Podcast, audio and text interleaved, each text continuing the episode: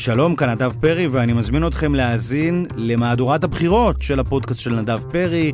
הרבה פרשנויות, הרבה אינפוטים, הרבה עומק, קודחים, קודחים, חופרים, מוקדש לאוהבי הפוליטיקה. אתם לא אוהבים פוליטיקה? אל תקשיבו. אתם אוהבים פוליטיקה? must. ביי. הקוגיטו, עם אברום בורג, מבית אול אין, הבית של הפודקאסטים. שלום, כאן אברום בורג. במשך חיי פגשתי המוני אנשים. רובם מעניינים ומרתקים בדרכם. וכשאני מחפש את המפתח על מגירות הלב של הנשים והגברים האלה, אני מוצא תמיד יסוד אחד. לכל אחד ואחת מהם יש טקסט משלהם. לכל איש ואישה יש טקסט, קצר או ארוך, ספר, שיר או פתגם, טקסט אחד לפחות, עליו בנויים הרבה ממגדלי החיים שלהם. בפודקאסט הזה, הקוגיטו, אנחנו משוחחים, לא מתקוטטים ולא מתנצחים, אלא יוצאים מהטקסטים אל דרך ההבנה של הזולת.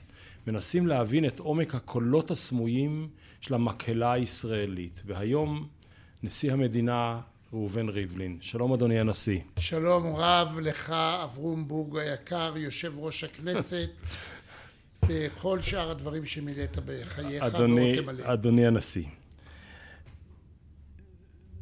מי ימנה את מספר השיחות בינינו, שחלקן אפילו היו לא חשובות, אבל השיחה היא היום על אדם, שני, אדם שלישי וטקסט שהוא לא שלנו.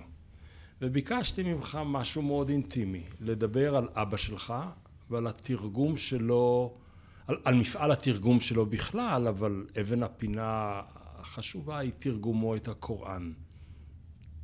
ספר. כן, קודם כל אבא היה כמובן נולד לדור שישי בירושלים, אה, כמו האימא שלך. ו... לא, אימא היא דור שישי מחברון, אתם הייתם ירושלמים. אה, לא, אתם מחברון, אני מתכוון, דור, כן. דור שישי בארץ. בארץ, כן. הרי ירושלים היא הכל. אה, כן. אמנם חברון הייתה בירת, ירוש... בירת ישראל לפני ירושלים, אבל חברון וירושלים החיות הן בכל מה שקשור לתולדות העם היהודי.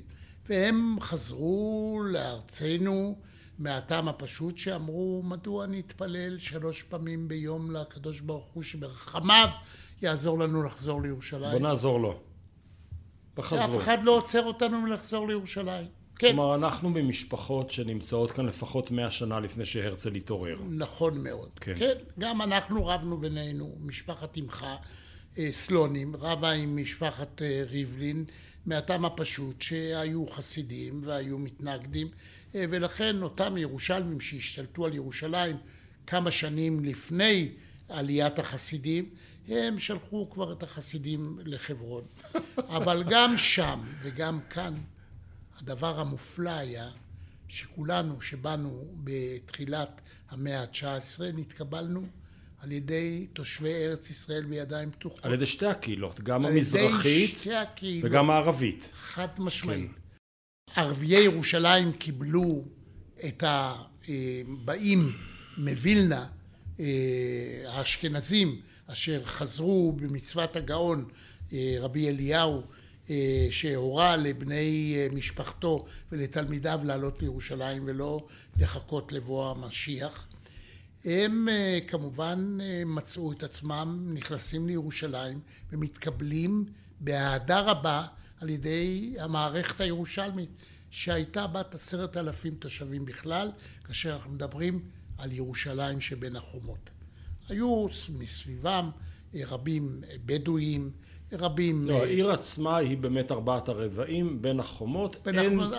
אין, אין עדיין לא את מערב ירושלים, לא את צפון ירושלים, אין כלום.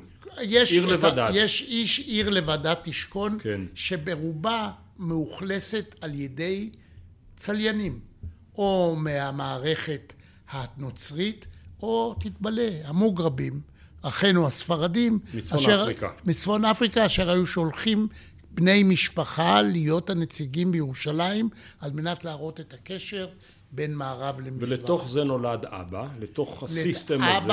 אבא נולד לסיסטם הזה, שבו ערביי ירושלים ראו ביהודים אנשים אשר יכולים לקדם את ירושלים ושם נוצר המילה ابن البلد או. Jerusalemite, או. או בן עירי. כן. אה, וההבנה שאנחנו כולנו חיים מתוך כך שאנחנו אה, מאמינים אה, שהאלוהים והאללה הם אה, אחד.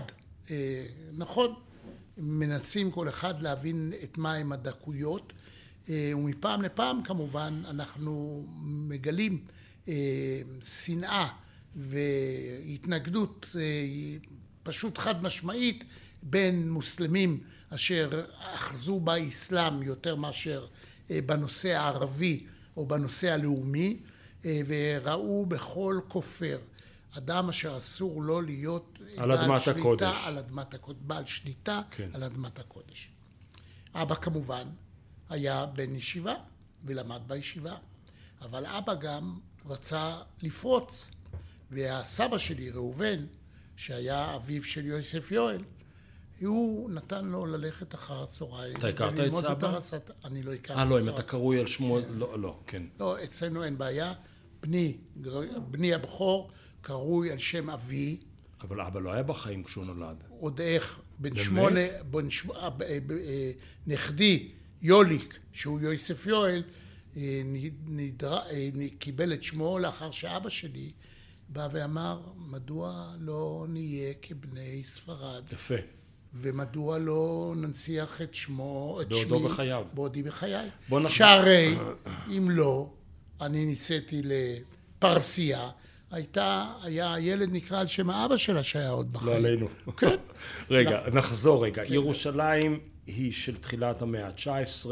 ירושלים היא, יש בה הרמוניה בין יהודים וערבים. ו- והשיחה ברחוב, השפה ברחוב היא הערבית. רק בתחילת המאה העשרים התחילה מערכת ההסתה של המופתי אבל של לפני, ירושלים. נגיע בזמן. כן. השפה ברחוב היא ערבית. מאה אחוז. אבא מדבר בבית יידיש, עברית. אבא והכל. מדבר ספרדית, ייד... אבא למד בדמשק, משום שהוגלה לדמשק. לא, לפני. בבית הילד יואל יוסף. בבית הילד יוסף יואל הוא אשכנזי, כאשר הוא יושב מזיכרון משה. מדבר יידיש. בוודאי מדבר יידיש. ברחוב הוא מדבר ערבית. מדבר יידיש. עדיין לא, עדיין לא. הוא מדבר יידיש. ויחד עם זה, הוא הולך לטרסנטה גם. הוא פוגש את חוסייני. הבית ספר הנוצרי. ופוגש את נוס- נוסייבה, שלמדו בו נוצרים, יהודים ומוסלמים. אשר כולם, Jerusalemites, רצו לפרוץ לעולם. והנה אבא, אחרי שהוא חוזר מהגלות בדמשק, בא ומסגל אה, מנהגים ספרדיים. בואו נגדיר רגע את הגלות. הטורקים במלחמת העולם הראשונה אבא הגלו את ברשות- כל היסודות שהם אבא חשדו בן 17 בהם. הלך ברחוב בירושלים, כאשר נתפס על ידי הטורקים והובל לדמשק. בדמשק חלה, בדמשק הוא חלה, אה, והטורקים אה, ראו שאין סיכויים שהוא יוכל להגיע אה, למחוז חפצו על מנת אה, לעבור אימוני שדה כדי להפוך ללוחם. אה, והוא על- על הרחוב ליד שכונת היהודים, ומשפחת יהודה מצאה אותו ואימצה אותו אל ליבם, והכירה לו את דוד ילין, ושם הוא התחיל ללמד את הילדות עברית. ה- היהודיות ערבית, אה, עברית. עברית, והם התחילו ללמד אותו גם, גם אה, לדינו וגם ערבית. ואבא התחיל ללמוד ערבית וידע ערבית היטב ויותר, אם כי כבר אז את שפת היום-יום למד, כאשר למד יחד עם אה, חבריו הנוצרים. והערבים בירושלים את שפת עכשיו הרחוב הוא הערבי. חוזר מהגלות ו... הוא חוזר מהגלות ואז מחליטה העדה בירושלים, אשר הייתה שולחת מדי פעם לפעם אנשים ללמוד בגרמניה, פרנקפורט. בפ... לא, ב... אה, בפרנקפורט, אבל בהיידלברג. כן. הקצין היה, אבא שלי היה, שופט זילבר היה, כל אחד במחוזותיו, ואבא מכיר את אה, פרופסור הורוביץ. שלחו שהוא- אותו ללמוד מה? ערבית, אני יכול לפתוח סוגריים? כן. יש פוליטיקה מאחורי השליחה הזאת, ואני אגיד לך מה אני חושב הפוליטיקה. בן יהודה עובד בלחדש את השפה העברית. הוא, לא, בן יהודה, עובד בזה. מי ששלח את השליחים אוקיי. התייעץ גם ב, ב, ב, ב, בימים שבן יהודה הפך להיות מקובל על היישוב העברי בירושלים, אה, משום שבתחילה היו אנשים... הסתייגויות. ש... הסתייגויות רבות. להחזיר את העברית לשפת היום-יום. אמר בן יהודה, והדברים האלה כתובים, אמר בן יהודה כך, שילחו נא לפרנקפורט, להיידלברג, את אה, ריבלין הצעיר. מהטעם הפשוט שריבלין הצעיר הוא בחור מוכשר לשפות וגם יודע ערבית. ולכן הוא יסתגל מיד ויוכל ללמוד את הערבית. אנחנו צריכים אותו כאן בוועד הלשון, שלימים אבא הופך להיות חלק בוועד הלשון, בהשראתו של בן יהודה.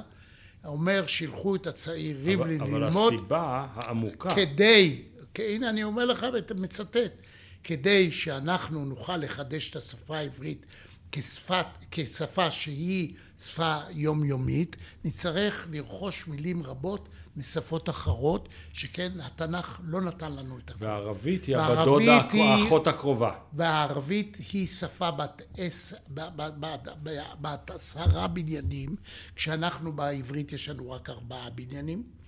אנחנו בשפה הערבית נוכל להשתמש על מנת לחדש שבעה. את ה... יש עשרה. כי יש להם. שבעה אצלנו. אצלנו שבעה. כן. אצלנו שבעה. ונוכל להתחדש מהערבית. ונוכל להתחדש מהערבית ולחדש מילים שנכניס אותם לשפה העברית. אני לא סתם מתעקש על זה כן. ואני אגיד לך למה. כי לוקחים צעיר, מוכשר, כלומר בעל יכולת לינגוויסטית יוצאת מגדר רגיל. אני אגיד בעדינות, כשאני הכרתי כבר את אביך, אני הייתי צעיר, הוא כבר לא היה צעיר. בוודאי, אמ, אבא שלי הוליד אותי כאשר אני הייתי, כאשר היה בן חמישים. תגיד תודה, שלי בוודאי, היה, שלי היה בן 47. ולייזי, אחי, הוא היה בן 53. כוחו במותניו. כן. ואני זוכר את ה, איך דיברו על היכולות של השפות שלו, שלא היו השפות של האשכנזים, כל מיני שפות לטיניות, לא. כולן היו השפות המרחביות. אצלנו שלא ייפקד מקומו, כשאחי אבי הלך לצבא, כל המנהגים, כל הפוילישטיק הספרדי היה אצלנו בבית. שלא ייפקד מקומו, כל, כל, אנחנו, כל השטיקים של אחינו המיוחסים והאלישרים והסיטונים, כולם היו אצלנו בבית כאילו הרגישו... אל ייפקד מקומם. אל ייפקד מקומם. כשאתה חושב שבן יהודה שולח צעיר מחונן ירושלמי לחיות את השפה העברית דרך דייג... ללמוד ערבית כדי לחיות את... דרך דייג בשפה הערבית. זה, זה דבר שהיום לא, לא, לא, לא עולה על הדעת, ולכן זה כל כך מפעים. המקור שבו, הסיבה, הסיבה שבגללה נשלח אבי להיידלברג הייתה של בן יהודה. כן. וגם היא נתקבלה על ידי היישוב היהודי שכל פעם שלח מישהו אחר. בתרומתם של אנשי גרמניה. אה, כל הדברים, זילבר הלך ללמוד משפטים, אקצין הלך לשמור, ללמוד תורת המשטרים, כל הדברים האלה בא אבא שלי להיידלברג והתגלה על ידי פרופסור הורוביץ. שהוא פרופ... אולי גדול החוקרים של הדור ההוא. גדול החוקרים, כל ה... ה... גדול חוקרי הרב היו בגרמניה. ההוא, כן. היו בגרמניה, לא באנגליה, לא באוקספורד ולא בקיימברידג'. למה אני מגיע? כי אני אגיע לסיפור שאני שייך, שאני מתקשר אליו בנושא אבא ובנושא הקוראן. ושם הורוביץ ראה ואמר, קח את הקוראן ותתחיל לקרוא בו. התחיל אבא לקרוא את הקוראן אחרי שסיגל לעצמו את השפה הערבית כשפה יומיומית.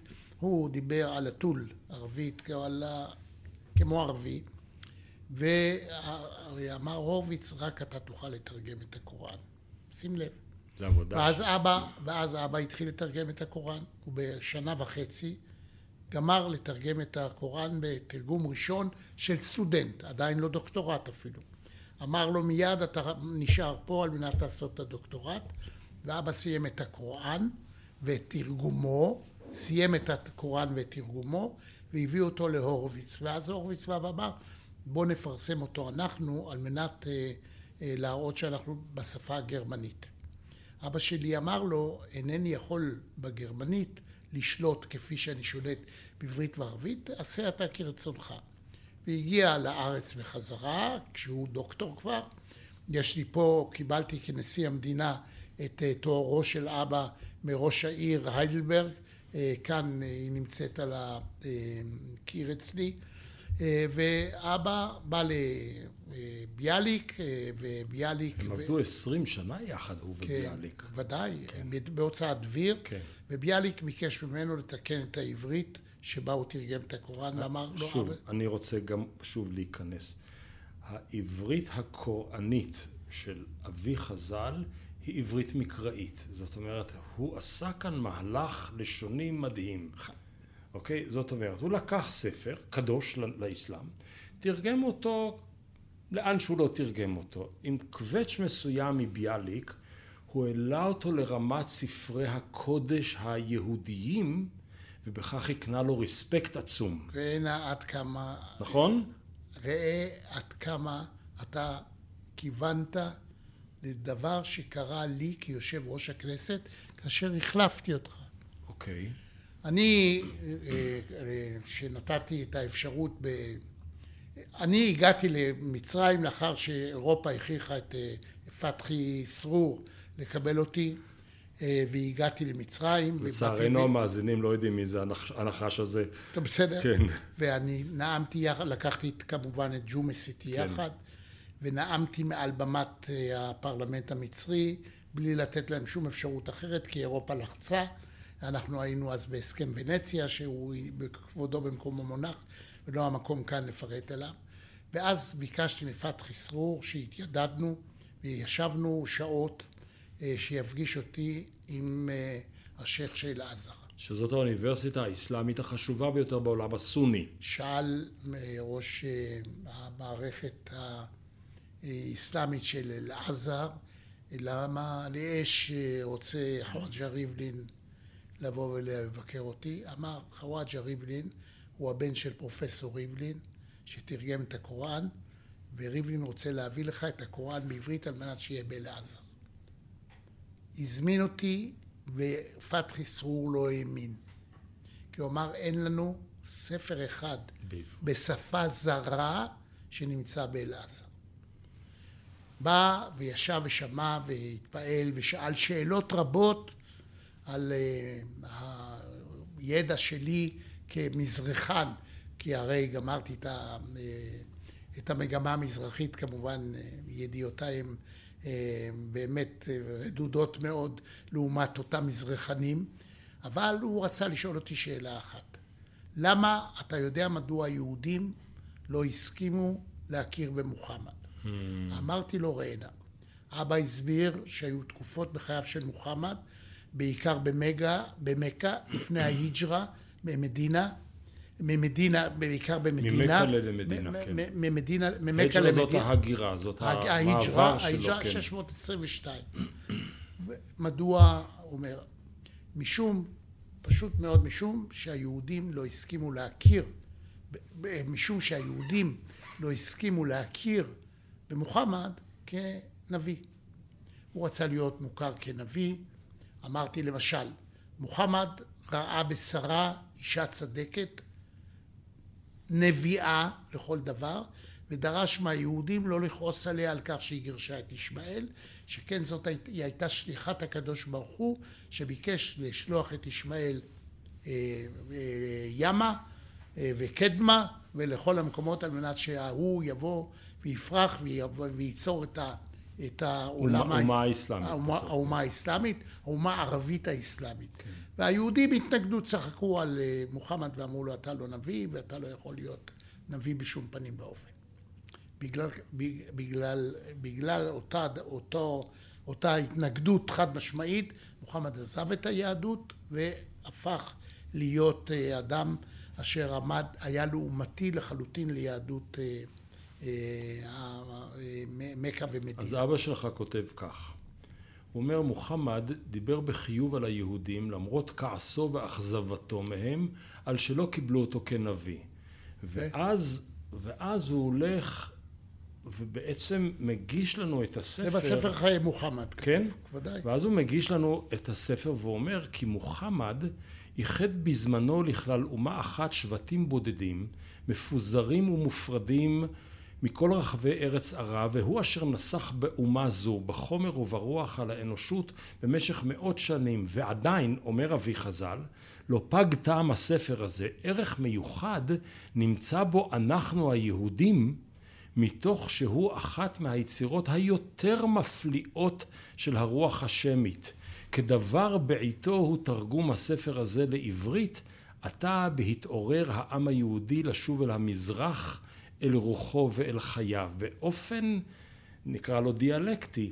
אבא האשכנזי, עכשיו זה מונחים של ימינו שאני לא יודע איך הם היו בדור הורינו, אבא האשכנזי מבין שהדרך היחידה של שיבת ציון אל ציון זה עם שיחה אחרת עם המרחב השמי. חד משמעית. ואני לא בטוח שהיום יש הבנה כזו בתפיסה הלאומית. צריך לדעת שאבא גם עבר את 36 כמובן, את, יש לו 36. את המאורעות. את המאורעות, וגם היה 29, 36.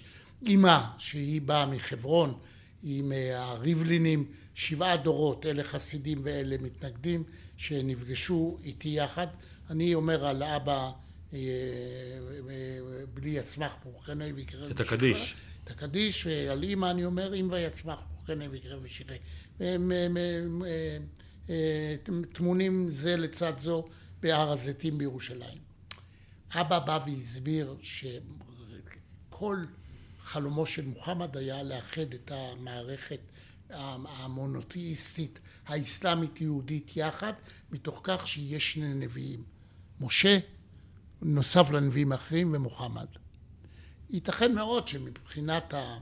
אם אנחנו מדברים היום על מדינה אחת לשני עמים או הפרדה ייתכן מאוד שמוחמד היה הראשון שחשב שמדינה אחת לשני עמים או דת אחת לשני עמים אבל הדברים האלה גם לא ברורים במערכת המחקרית של אבא והורוביץ בספר חיי מוחמד. מפתחות לקוראן למשל, שאתה, שזה דבר מאוד מעמיק ולומדים אותו רק בתואר שלישי באוניברסיטה, מפתחות לקוראן מראות את השפעת היהודים על מוחמד בצורה הבלתי מתפשרת לחלוטין. כמעט בכל סורה כן, יש בכל, איזה רמז. בוודאי. כן. אבא מביא את סורה חמש את אה, פסוקים 32-36, שבו מוחמד אומר חד משמעית ובצורה בלתי מתפשרת שארץ ישראל שייכת לעם ישראל. אגב, אה, אל... לגבי הסיפור שלך על אלחד, על, על אלעזר, התרגום, השארת אותו שם. בוודאי. הוא קיים שם, בוודאי. הוא התרגום היחיד לדעתי היום אה, של הקוראן בעברית שנמצא שם, ויש כמה וכמה תרגומים לעברית. אחד, מאז הוא אמר לי, עכשיו למה אמר לי אותו שייח' באלעזר, כי אני בסוף אה, שאלתי אותו, מכובדי, אה, שייח', תסביר לי למה אתה מקבל את הקוראן של אבא, אתה רוצה לעשות לי כבוד או... לא, לא, לא, לא, תרחיק כל מחשבה שאני רוצה לעשות לך כבוד או לפרלמנט שלכם או למדינה שלכם. יש לנו חשבון גדול, אני מכבד את תרגומו של פרופסור יוסף יואל ריבלין מהטעם הפשוט שהוא התרגום היחידי של הקוראן שמשקף את רוח המקור. הקוראן. כן. שמשקף את רוח הקוראן. בוא... שהאבא היה, הוויכוח, אני חוזר עכשיו, עם ביאליק, כשביאליק רצה ל... ל לשפצר. כן, הוא כבר, הוא כבר מסדר את הקוראן. עורך את הקוראן. ואמר לו אבא שלי, לא, אנחנו צריכים להשתמש באותה שפה שמוחמד התכוון אליה. כן. הוא, מוחמד מתכוון כאשר הוא כותב את הקוראן, אה, או, או שליחיו או תלמידיו, באים ומסגננים את הקוראן בדרך שבה הוא קיבל את, ה, אה, את, ה, אה, את התוכן והצורה כפי שהיא היום, הוא דבר שאנחנו חייבים לשמר אותו. כי אם לא נשמר אותו, אנחנו באותו רגע נותנים פרשנויות בוא, בוא, בוא, בוא נלך עוד קצת הלאה. כן. היום, כלומר, אתה ואני יודעים שאביך, הוא היה בהגדרות של היום המחנה הלאומי. היו הרבה מחנות בתקופה ההיא, היה מחנה שלום, של... ונדבר על המפגש ביניהם עוד רגע. אתה רואה היום תורה או אדם במחנה הלאומי שמסוגל לבנות, גש... להיות גם שמי וגם לאומי ולעשות מפעל תרגום כזה? אבא או היה- שהלאומיות השתנתה, הלאומית או היהודית השתנתה? גם בימים שבהם השאלה עלתה, ואלה הימים של הציונות לפני הגשמתה, היה ויכוח, ושני אנשים היו מתייעצים עם אבא. האחד היה בן גוריון, והשני היה מנחם בגין. עכשיו, הסר כל דאגה מלבך. אבא היה ארץ ישראלי, חד משמעי, יהודי, שיודע שארץ ישראל היא מולדתו של העם, של, גם של עם אחר. לא הייתה לו שום בעיה עם עניין זה. אבא היה קורא את ז'בוטינסקי, הוא לא היה מהתומכים הנלהבים ביותר שלו, אבל אבא הוא כי זו תורה אינטלקטואל. אירופאית. כן. והוא היה, מאה מז- אחוז, הוא הוא היה ארץ ישראלי. היה native חד, חד כן. משמעי. היה native, היה ابن البلد, חבל על הזמן. בוא, בכל רגע, בסופו של דבר, פרופסור ריבלין, פרופסור ריבלין היה native, היה, הוא אמר, أنا ابن البلد. אני ה- אני בן הארץ, אני בן ה... אני ירושלמי. עכשיו, הוא היה אדם אשר לא התעסק בין בן גוריון לבין אה, אה, אה, ז'בוטינסקי.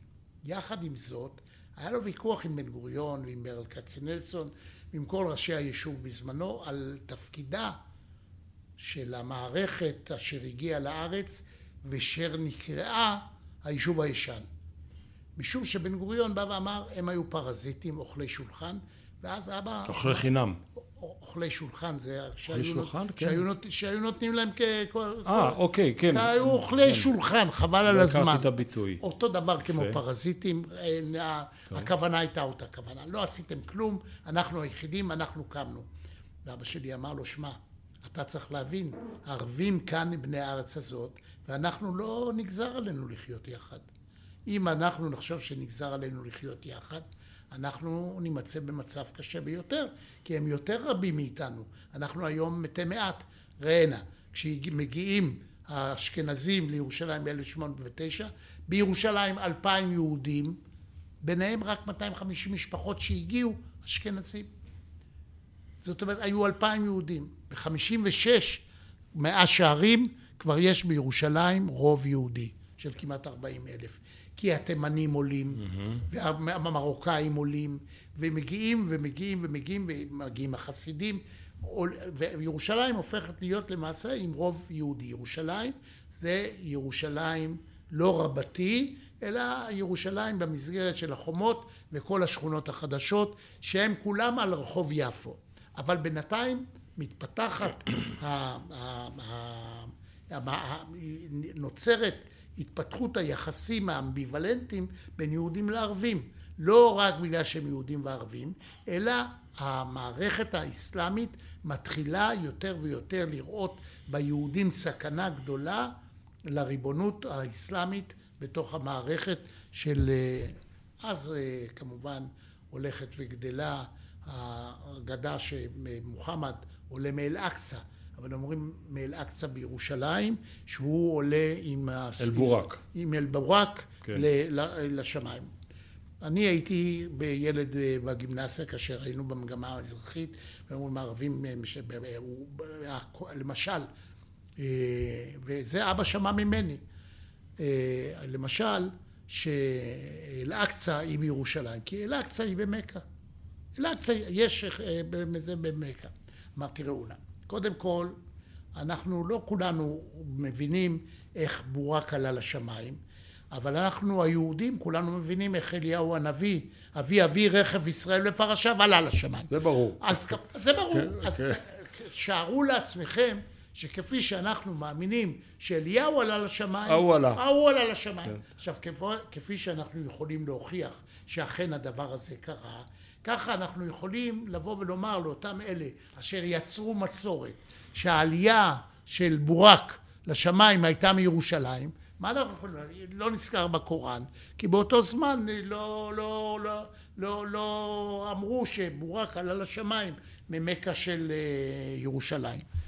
זו, אלה הם יכולות להיות אגדות, אלה, זאת מסורת שמאמינים בה. אבל בכל זאת, היום, האם אתה רואה בתוך ההשקפה הלאומית הישראלית של היום את אותם יסודות של ההשקפה הלאומית של אביך? אז אני חוזר עכשיו לאותה תקופה שבה אבא היה, היה ירושלמי, היה ירושלמי mm-hmm. שבו הוא אמר לא נגזר עלינו אלא נועדנו לחיות יחד.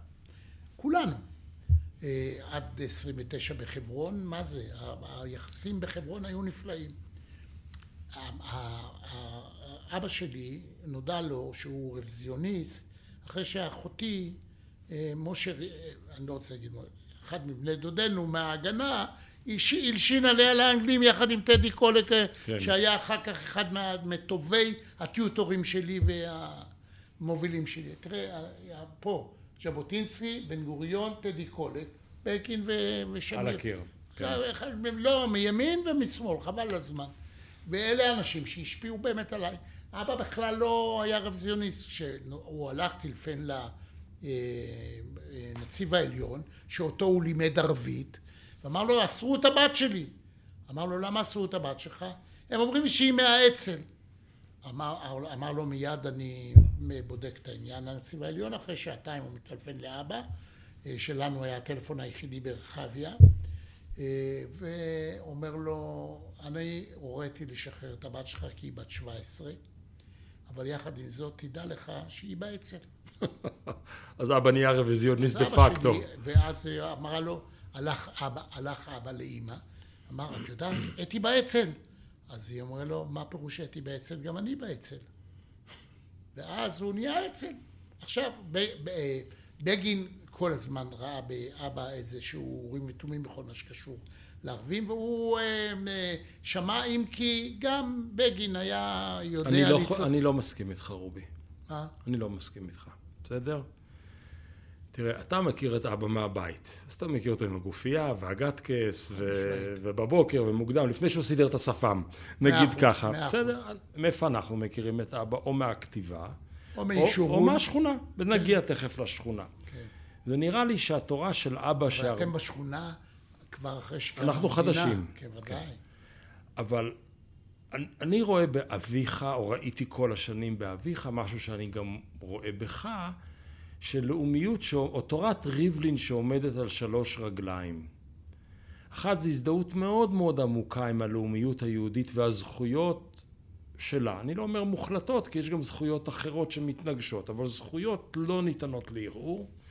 שאיפה אינסופית לבנות גשרים יציבים עם שילובים תרבותיים בין הלאומיות היהודית לתרבות הערבית ומרכזיותה של ירושלים.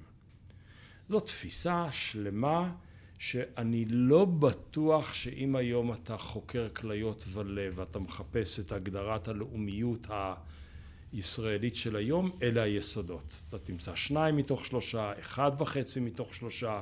אחד, אחד מהם מאז 1936 אה, ועלייתו של המופתי הירושלמי היא התערערה, התערערה ויצרה את העומק הציוני והאמונה הציונית שצריך להקים במדינת ישראל מדינה יהודית ודמוקרטית. אתה פעם אמרת לי, לפני הרבה שנים אמרת לי שירושלים, עיר השלום, סבלה כבר ממאה שלושים ושש וש... נכון? כן. אמרת לי משהו נכון. כזה, כן. זאת עיר השלום, עיר האלוהים, היא העיר עם הכי הרבה מלחמות. והכי הרבה אלוהים. ודאי. בגלל, לא. רוב המלחמות הן בשם, בשם אללה או בשם אלוהים. אז כשאתה עולה בבוקר ואתה אומר, בוקר טוב מירושלים, זה הרי היה ה... בוודאי. אוקיי? אבל, אולי, אבל אולי ירושלים הזו, אדוני הנשיא, פחות קיימת. באיזה מובן? באיזה מובן? הלכנו לאותו בית כנסת. היו עוד בתי כנסת בעיר. הלכנו לבית כנסת ואני אמנה מי הסתובב שם. אבא שלך הלאומי דה פקטו, הרוויזיוניסט דה פקטו. ליבוביץ' עולים לתורה באותה פרשת שבוע. אבא שלי ודני, ואבא של דני נוימן, בסדר? ואני יכול לתת שם עוד רשימה אינסופית של אנשים. אבא שלך מעביר שיעורים בשבת אחרי הצהריים, ליבוביץ' מעביר שיעורים בשבת אחרי הצהריים לבני בנות הקהילה. אין יותר בתי כנסת כאלה, אין יותר ירושלים כזו. יותר מכך, אבא שלי מכיר לליבוביץ' את שייב, ישראל אלדד, אבא של חבר כנסת. ישראל אלדד, והם שניהם הופכים להיות הצוות המוביל בדיבייטים של התקופה של, אה, שבין אה, מלחמת השחרור למלחמת ששת נכון. הימים, ועוד יותר מכך, מיד לאחר מלחמת ששת הימים. אבא שלי... אז אין ירושלים כזאת יותר. אבא שלי, כאשר מוציאים את אה, לייבוביץ' מהאנציקלופדיה העברית בגלל היודו-נאצים, ונותנים את זה לאבא של נתניהו, הוא מגיע לפרופסור ריבלין, שאצלנו הדלת הייתה פתוחה ונכנס כבן ש... בית. ש... פרופסור ליבוביץ' מגיע הביתה? ליבוביץ', כן. ליבוביץ'. רחוב אוסישקין. אומר יוסף, מילא. ומדבר על העניין איך הוציאו אותו, כן. אה, ואיך אה, המערכת של האנציקלופדיה היא יותר חשובה מהאישים. כן. יותר חשובה מהאישים. צריכים לשמור על העניין הזה. אבל פרופסור ליבוביץ' הוא בן בית אצלנו כל העת. הערכה בין ליבוביץ' לשייב היא הערכה שלא תדמה. אני, אחד כי מהדברים... כי גם ליבוביץ' היה לאומי. אני יכול יהיה נכון? להתגאות, או, בוודאי. כן. אה, אני יכול להתגאות בהרבה דברים. שהייתי יושב ראש הכנסת, שהייתי סגן יושב ראש כנסת, שהייתי שר, שהייתי נשיא המדינה. אבל הכי הרבה אני יכול להתגאות שהייתי הנהג של שי ולייבוביץ' שנסעו יחד לדיבייטים, ואני הייתי מוביל אותם באהבה ובשמחה, כשאבא היה אומר אני לא יכול לבוא, לך קח אותם. באהבה ובשמחה. מדוע? משום שבאמת המחלוקת האמיתית בין אוהבי ארץ ישראל, רק המפרשים את מגילת העצמאות, למשל, שניהם לא היו מעלים על דעתם שצריך את חוק הלאום. לא היו מעלים על לא דעתם. לא היו מעלים על דעתם. אתה יודע כמה ישבו האנשים על מגילת העצמאות כדי להעביר את ההבנה שיש דילמה אדירה בין מדינה יהודית לבין מדינה דמוקרטית בהגדרה, בהגדרה. מהטעם הפשוט שאם אתה רוצה מדינה יהודית, יש לך בעיה עם כל אזרחיה. כי אם היא מדינה יהודית והיא מדינה דמוקרטית, אז מה עושים כל אזרחיה שאינם יהודים? אני... האם מסכימים כולם, כל הרצוג, אה, שהוא הסבא של אה, בוז'י, הרב הראשי לשעבר, והאבא של הנשיא כן, השישי, כן. כולם מסכימים, כולם מסכימים שאנחנו צריכים מדינה יהודית. כולם מקבלים את ההבנה שאף אחד לא יכול לשנות את מדינת ישראל כמדינה יהודית אז. ויחד עם זאת, אף אחד לא רוצה לחיות כיהודי במדינה שאינה דמוקרטית. הגר הגר בתוכך, הגר הגר בתוכך.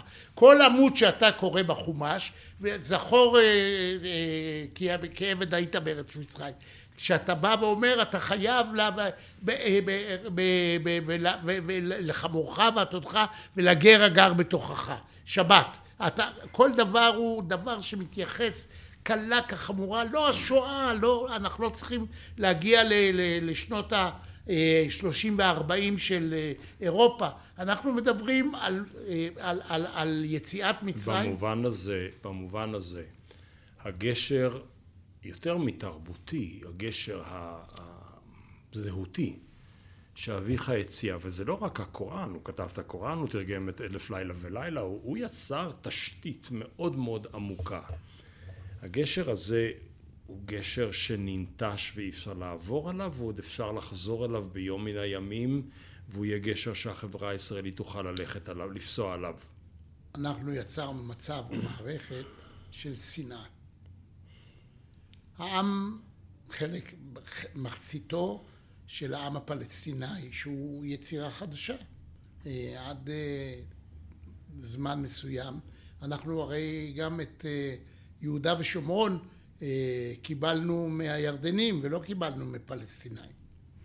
אנחנו יצרנו מערכת שלמה שבו אנחנו יודעים שאין לנו ברירה לחיות אלא יחד, ומהצד האחר אנחנו לא רוצים לחיות יחד. עכשיו ימין ושמאל. והערבים. קח את הערבים המוסלמים. מחציתם לא רוצים את מדינת ישראל לא בגלל נושאים פוליטיים או בגלל נושאים לאומיים, או בגלל הזכות שלהם להיות מדינה חופשית בארצם. הם לא רוצים, כופרים שהם שולטים במקום שבו... בדר אל-אסלאם, בבית האסלאם. מאה אחוז, שהוא כן. שוחרר על ידי חרב האסלאם. אצל היהודים יש לנו שתי מערכות.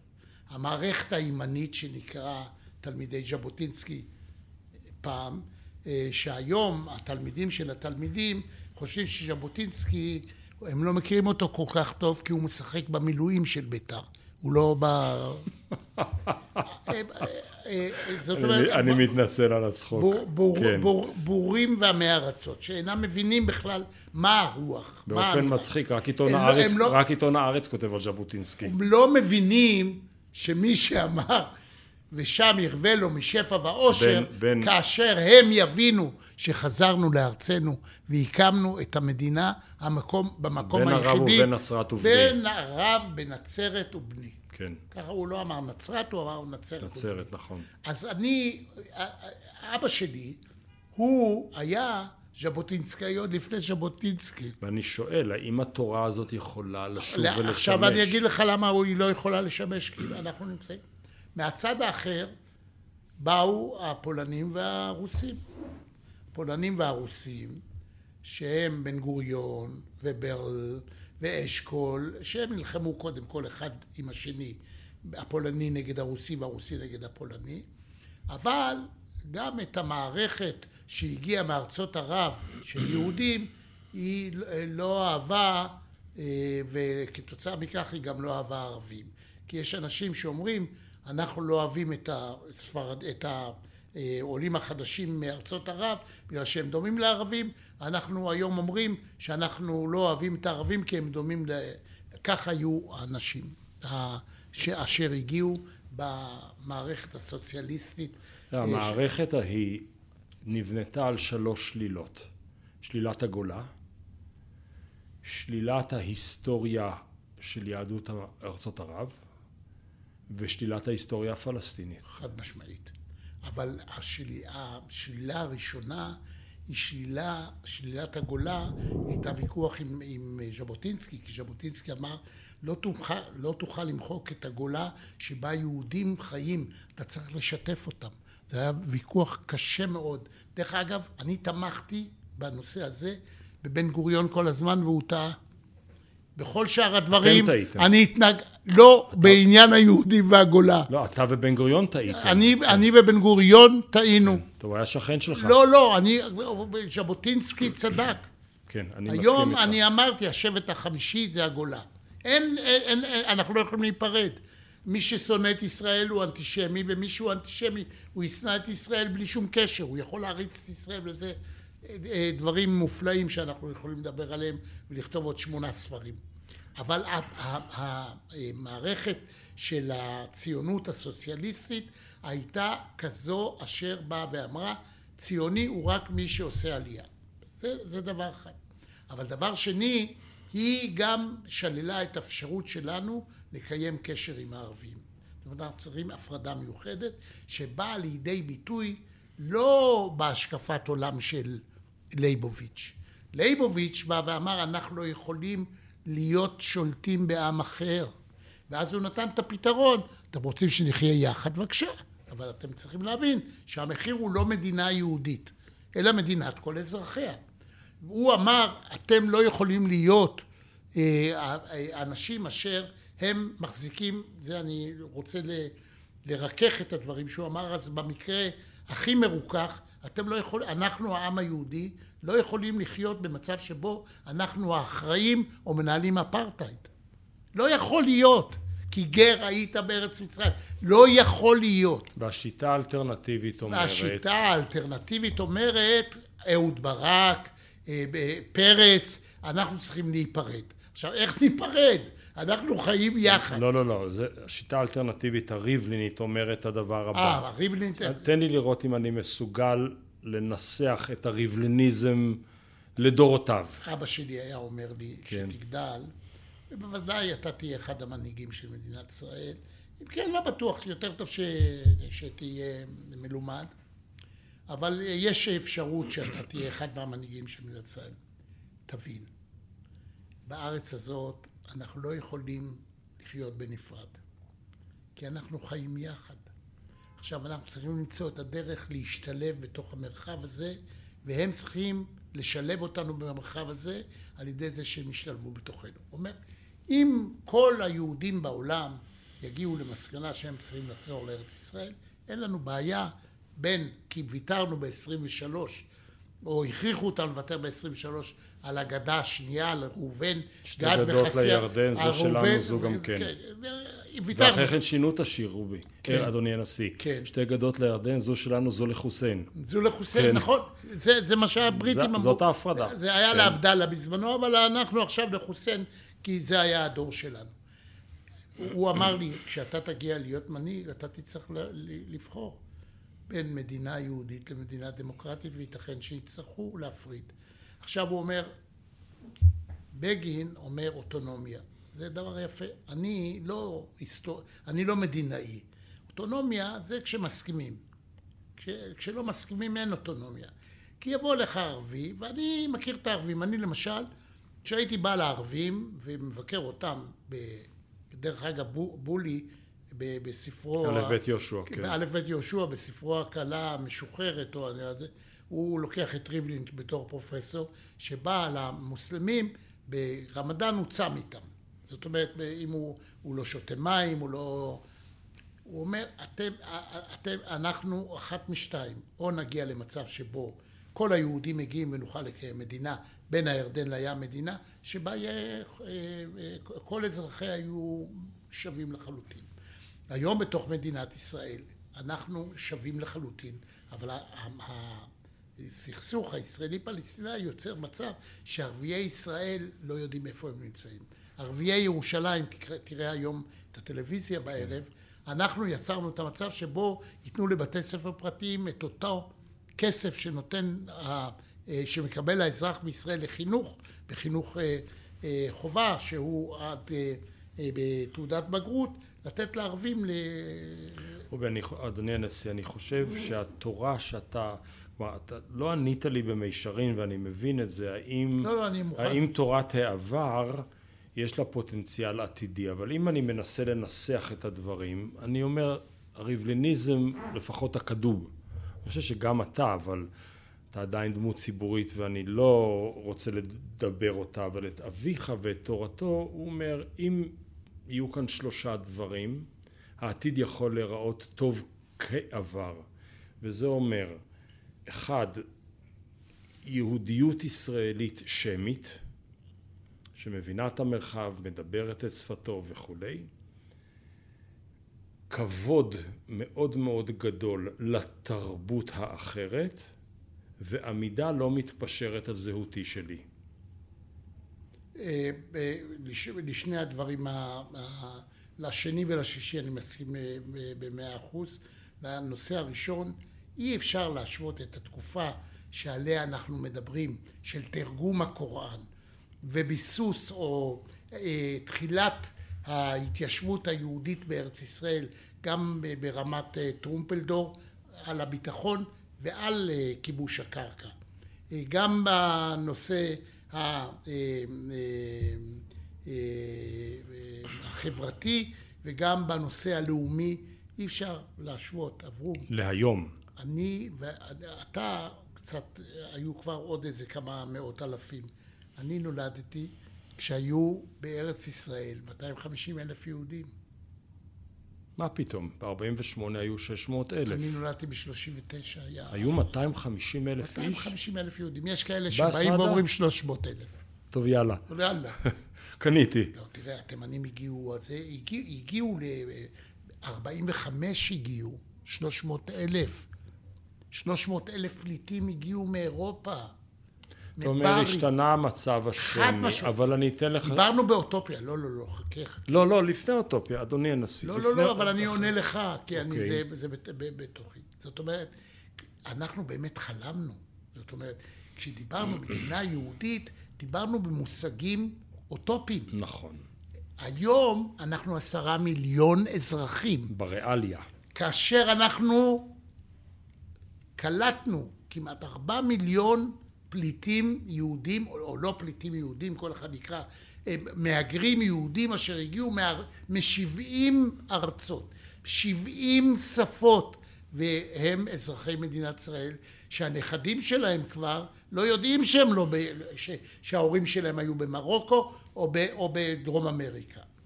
באותה עת אבא שלי מדבר איתי על הימים שבהם אני אהיה בגילו, שעל הימים הוא... ואנחנו גם אז לא הכרנו ולא האמנו בחיים שאנחנו נגיע, למשל, ב-1949, ט"ו בשבט, באים אל בית פרופסור ריבלין, ואז שואל אותי איכלוב, הוא היה... רופא. הוא לא היה רופא מלכל... בכלל, האח שלו היה, אח שלו, כן. הוא היה מהציונים הכלליים, הוא היה מאחד מה... עם אחד מהמנהיגים הגדולים שלא הליברלים, עוד של הציונים הכלליים. והיה אומר לי, רובי, מה החלום שלך? כי כולכם הגיעתם, בורג הגיע, שפירא הגיע, כולם הגיעו לרחביה, בן גוריון הגיע, כולם נהיו שכנים. מה החלום שלך? אמרתי, מה הפירוש בחלום שלי? קמה מדינה. וואלה, הייתי עשר, בן עשר. אומר לי, לא, מה החלום שלך להיות חבר כנסת? אמרתי, חבר כנסת זה דבר יפה, זה, אבל זה חלום צריך בשביל להיות חבר כנסת? מה? אתה לא רוצה להיות שר? אמרתי לו, שר זה דבר מצוין, אני רואה את בורג, אני רואה את שפירא, יש להם אוטו, יש להם נהג עם כובע קסקט. קפלן. קפלן, כן. דוב יוסף, דוב יוסף, דוב יוסף, בן גוריון, חבל על הזמן, עם כובע טוב מאוד להיות שר, אבל זה לא החלום שלי. אם אני אהיה בפוליטיקה, אני אעבוד יותר קשה, אני אהיה שר. לא שאלו אותי אם אני רוצה להיות נשיא, לא שאלו אותי. אז מה בכל זאת החלום שלך, רובי? אני הייתי פטפטן גדול. אמרתי לו, החלום שלי שבשנת 2000, זה 49, שבשנת 2000 יהיו שני מיליון יהודים בארץ. כי היו לי תשע דודות באמריקה, שעזבו את חברון והלכו לאמריקה. אני רוצה שהחלום שלי, שני מיליון יהודים היו באלפ... שיהיו באלפיים. באלפיים היינו שישה מיליון, ש... אה, שישה מיליון אזרחים וכמעט חמישה מיליון יהודים ב... חלום ב... חסר. חלום חסר, פשוט חסר. זאת אומרת, כשאתה מדבר איתי במושגים האלה בפרספקטיבה ובריליישן בק לתקופה שבה אנחנו מדברים על יצירת שיתוף הפעולה התרבותי וההבנה העמוקה שבין האסלאם לבין היהדות יש כל כך הרבה נקודות מפגש שלא באות לידי ביטוי ומיצוי רק במפתחות להשפעת היהודים על מוחמד בקוראן. אבל אני לא בטוח, רובי, אני אגיד לך למה. סליחה. כן, אני כן. לא בטוח, אדוני הנשיא, ואני אגיד לך למה. אם היום אתה שם חלום על השולחן מסוג של שכל ילד יהודי בישראל ילמד את הקוראן.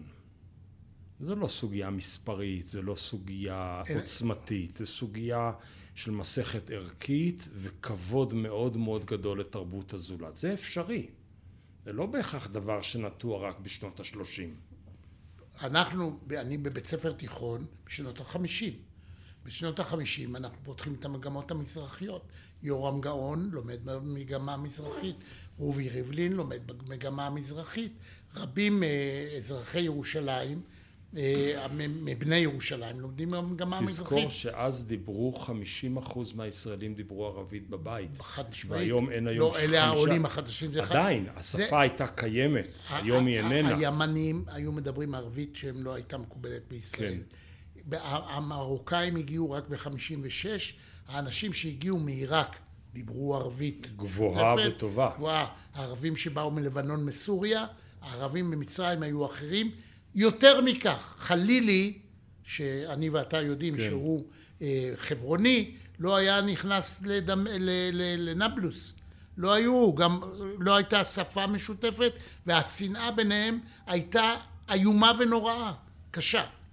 אבל מתחולל דבר חש... אה, דרמטי ביותר בתוך המערכת הישראלית ובמערכת המזרח תיכונית שבין הירדן לים. והוא מצב שבו מתחילה להתפתח שנאה, כל אחד מוצא את הסיבות בפני עצמו. ואפשר להחזיר אותה אחורה? או, אני מאוד מפחד מהטעם הפשוט, שהיום המערכת הפוליטית שהיא השתלטה על העולם החופשי כולו, השתלטה על העולם החופשי כולו, היא היום העיקר. היא עיקר העיקרים. זאת אומרת, כשאתה מדבר זה הכל פוליטיקה. זאת אומרת, כל דבר משועבד, כל דבר משועבד לפוליטיקה. זאת אומרת, אם בפוליטיקה טוב לך להבליט את השוני בינך לבין האחר, אז באותו רגע זה הופך להיות העיקר. אתה לא בא ואומר, חברים, תראו כמה טוב לנו. היום קבוצות קטנות אשר רק לפני עשר שנים, עשרים שנה, כהנא, היה בן גוריון, היה בן גוריון, אני אומר, בגין אומר, אני מוותר על השלטון אם אני צריך לסמוך על כהנא. חבל, הוא היה אומר, אני דבר כזה לא מוכן לשמוע. או להבדיל אלפי, לא אלפי הבדלות, אבל להבדיל, היו אומרים אה, מהצד, ה, מצד השמאל דברים אחרים. אין, אין כל ספק שאשכול הביא להתקרבות הרבה יותר גדולה בשביל קינדרלך, הרי אנחנו יש לנו קודם כל בעיות שלנו. עזבו את השטויות. אה, המפד"ל ההיסטורי, הוא היה אחד המרכיבים החשובים ביותר. הכי מתונים בעולם. בוודאי, בוודאי. אדוני הנשיא. עכשיו אתה, אתה מבין? הלכנו למקומות יותר רחוקים מאשר הקוראן, בית הוריך, בית אביך, ובית הכנסת המשותף לנו והרחובות המשותפים לנו. ובכל זאת, יש לי איזושהי הרגשה ברגע הזה, שאני לא יודע בדיוק, זו אינטואיציה שאנחנו מפתחים אותה בהיותנו אנשי ציבור, שגם הרחוב הערבי הכללי במרחב וגם חלק מהרחוב היהודי שמתחת לפוליטיקה, בהינתן הזדמנות, לא הזדמנות פוליטית של הנה הסדר, אלא בהינתן הזדמנות תרבותית יותר עמוקה, יכול לאמץ חלק לא מבוטל מהתרבות העמוקה, המכבדת, שאנשים כמו אביך וכמו אמי נולדו לתוכם. הייתי אופטימי, הייתי שמח להיות אופטימי כמוך, אברום, אה, וכמובן זה תלוי ביכולת שלנו אה, לעמוד נכוחה מול גל אדיר של אה, התנגדות מוחלטת לעמדה הזאת. משום שאני אומר לך, אימא שלי הייתה מתרגמת לאנגלית כי היא למדה בלונדון למרות שהיא פלסטינאית, דור שביעי, אני mm-hmm. ממנה דור שמיני. הייתה אומרת, we are not doomed to live together. It, we are destined to live together. It's our destiny to live. אחת, היום אתה שומע את הילדים הערבים מטירה באים לים בנתניה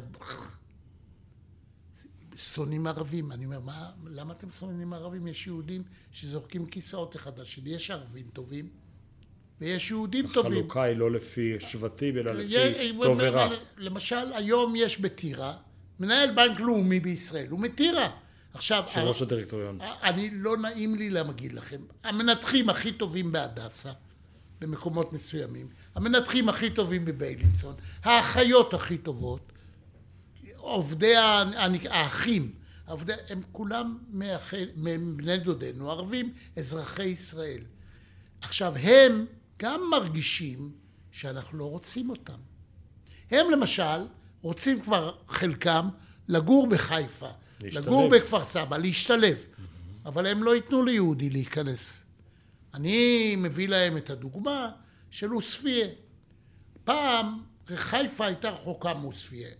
יהודים לא היו באים לגור בעוספיא, ועוספיא לא הייתה באה לחיפה יותר מדי. היום האוניברסיטה של חיפה היא על הגבול של עוספיא. יותר מאלף סטודנטים גרים היום בדאלית אל כרמל, יהודים, יהודים, גרים בדאלית אל כרמל ובעוספיא. המקומות הכי יפים בעוספיא, יהודים משכירים אותם, שוכרים אותם, על מנת לגור שם, משום שאתה רואה את כל עמק, אה, את גם את הכרמל וגם את עמק יזרעאל. אני אגיד לך, אדוני הנשיא, פעם לפני הרבה שנים היינו שנינו על אותה במה. ואני כבר לא זוכר מי היה האופטימי ומי הפסימי, אני כבר לא זוכר כרגע, ואז אתה אמרת את המשפט הבא, ואולי נחתום בו.